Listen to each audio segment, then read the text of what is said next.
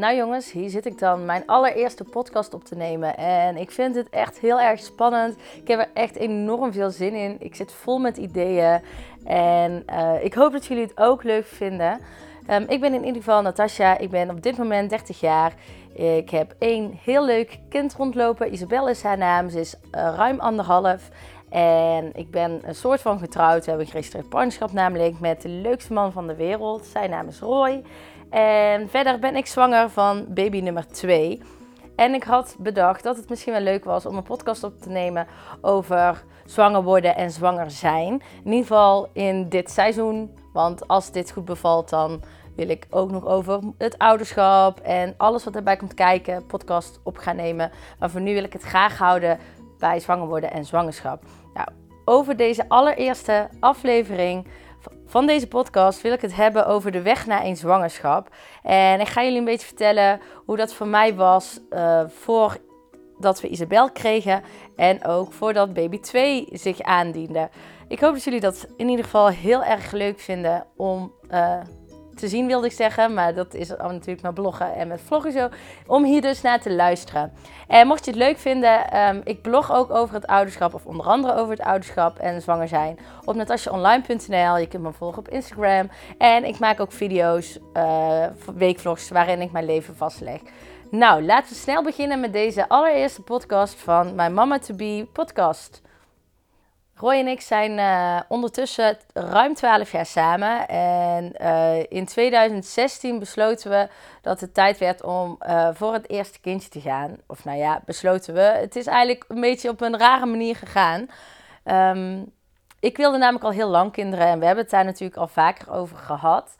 En Roy was daar alleen nog niet aan toe. En dat is natuurlijk helemaal prima. Je moet het samen doen. Dus ik ga dat ook niet forceren. Eh, ik ga ook niet in één keer stoppen met de pil en zeggen: Oeh, ik ben door de pil heen zwanger geworden. Die leugen wil ik niet op uh, de naam van mijn kind hebben. En um, sowieso kun je dat gewoon niet maken, vind ik. Dus op een gegeven moment was ik er echt al aan toe. We waren al bijna tien jaar samen. En ik vond echt wel tijd worden voor dat kind. We woonden al geruime tijd samen. En ik heb ook altijd geroepen dat ik voor mijn dertigste mijn eerste kind wilde hebben. En dat klinkt echt heel erg zo willen hebben alsof het allemaal zo makkelijk gaat. En dat is absoluut niet wat ik zo bedoel. Maar ja, dat is gewoon, weet je wel, zo'n droom van als je klein bent, dat je later moeder mag worden en dat je een bepaald doel voor ogen hebt van nou, voor die tijd wil je moeder worden. En voor mij was het heel erg zo. Ik vond 30 dan wel een mooie leeftijd. Het liefst eerder. Ik wilde eigenlijk jonger moeder worden. Vooral omdat ik zoiets had. Je weet niet hoe oud je wordt als allereerst. En ten tweede, je weet niet hoe jouw lichaam zich ontwikkelt gedurende jouw levensfases. En je, ik wil gewoon een actieve moeder kunnen zijn die nog veel met mijn kindjes kan doen. Dus vandaar mijn reden dat ik altijd heb gezegd: ik wil voor mijn dertigste moeder worden. Nou, Roy was hij dus wat anders mee. Die maakte het eigenlijk allemaal niet zoveel uit. Maar hij was nog niet per se klaar voor het moederschap. Of voor het moederschap, voor het vaderschap. En ik had echt zoiets. Ik eigenlijk wel. En de 30 komt eraan. Dus oh my god, we moeten hier nu iets mee gaan doen. Maar ja, als, nogmaals, als Roy niet wil, dan houdt het ook gewoon een heel eind op. En op, op een gegeven moment had ik het al op verschillende manieren een beetje aangekaart. Ik had het niet meer gevraagd. Ik had mijn argumenten gegeven. En het overtuigde hem niet om ervoor te gaan. En toen was het zomer 2016. En we liepen door de stad. En ik had zoiets, ik ga de bom droppen, zeg maar.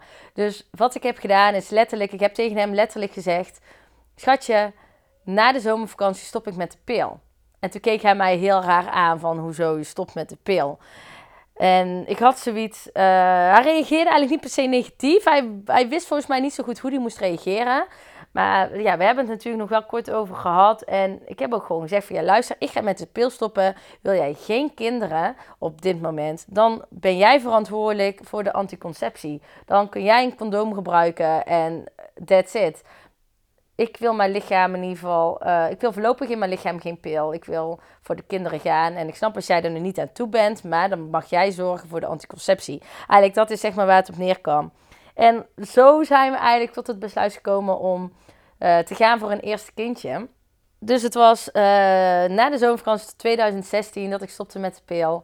En uh, we, gingen ervoor. Ik kwam er al vrij snel achter dat ik een onregelmatige cyclus had. Ik uh, slikte al zo lang de pil dat ik me het ook niet kon herinneren hoe mijn cyclus was van voor de pil.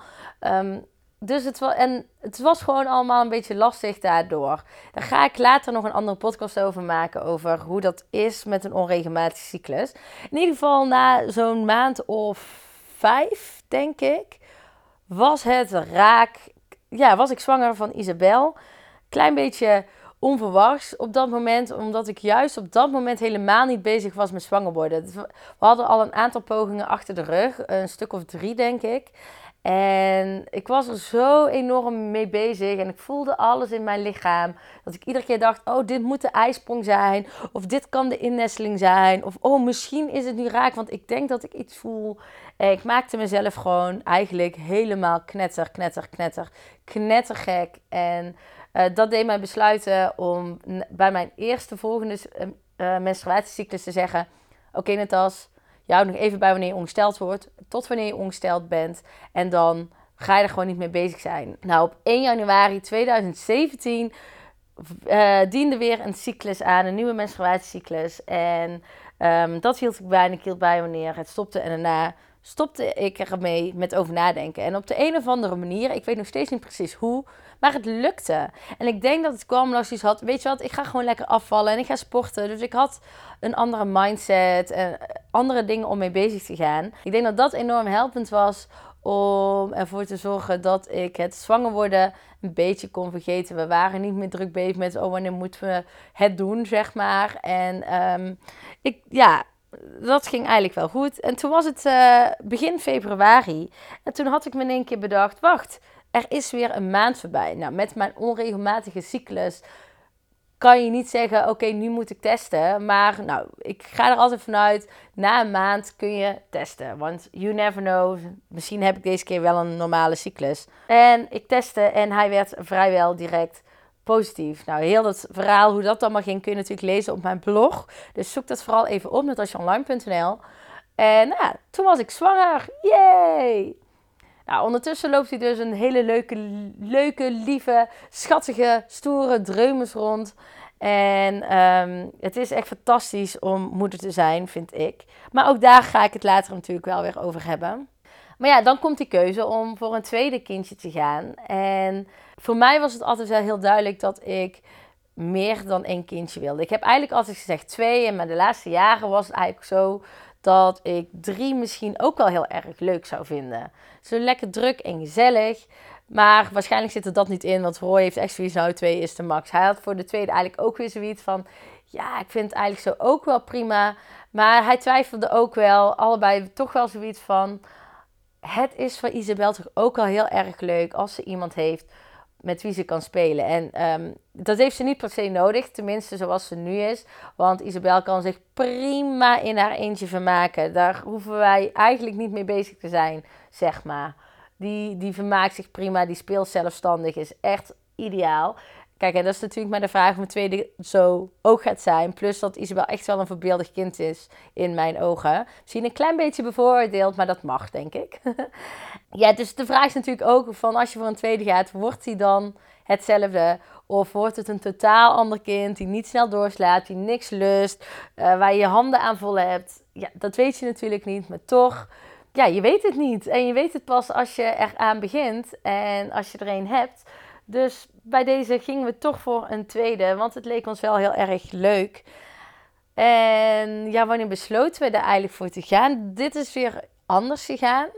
Want um, ik heb Isabel negen maanden lang borstvoeding gegeven. En op een gegeven moment um, merkte ik dat mijn borstvoeding, of in ieder geval tijdens het kolven, afnam. En toen raakte ik gewoon gestrest. En het was niet meer goed. De borstvoeding wilde niet lopen. Ik merkte ook aan Isabel dat ze niet meer voldoende kreeg.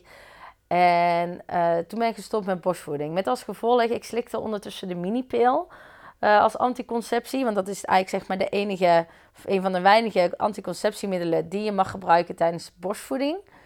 En um, dat is eigenlijk altijd prima gegaan. Nooit ongesteld geweest. En een maand nadat ik stopte met borstvoeding werd ik weer ongesteld. Uh, heel minimaal. Dus dat was wel heel fijn. En precies een maand later werd ik weer minimaal ongesteld. Dus toen dacht ik, hé, hey, misschien ben ik nu wel regelmatig. Maar dat was een uh, utopie, zeg maar. En op een gegeven moment kreeg ik ook echt last van hoofdpijn. Echt hoofdpijn. En dagen achter elkaar. Nou, als ik iets vrijwel nooit heb, dan is het hoofdpijn. En heb ik hoofdpijn, dan is het hooguit één dag. Nog niet eens een hele dag waarschijnlijk. Ehm, dus dit was voor mij echt een sign, hey, dit is iets. En ik had gelezen dat het kon komen door die pil. Door die hormonen die daarin zitten. Toen ben ik naar de huisarts gegaan, heb ik het probleem voorgelegd. En de huisarts dacht ook van ja, het kan zijn dat het door de pil komt. Dat weet je alleen als je gaat stoppen met de pil. Wat ik ondertussen ook gedaan had. En ik merkte al dat de hoofdpijn verdween. Uh, maar dat ook dat je daarna weer gaat beginnen. En als je dan weer hoofdpijn krijgt, dan ligt het dus aan die pil. Maar ja, ik had zoiets. Ik heb toch een wens voor die tweede. Dus um, ik heb daar met Roy over gehad. En eigenlijk hadden we zoiets van: Nou, weet je wel, we zien wel waar het schip strandt. We zijn er niet bewust mee bezig, maar we doen het ook onveilig. Daar kwam het eigenlijk op neer. En dat was op zich prima. En op een gegeven moment lukte dat ook best de eerste maand, zeg maar, om het gewoon zo random te laten. Maar ja, als je dan toch eenmaal met die gedachte zit, ik ga uh, weer zwanger worden, of ik wil weer zwanger worden, ik wil voor die tweede gaan, ja, is het toch weer heel erg moeilijk om dat uh, los te laten. En daar ging ik er toch veel bewuster mee bezig. Ik ging alles weer registreren.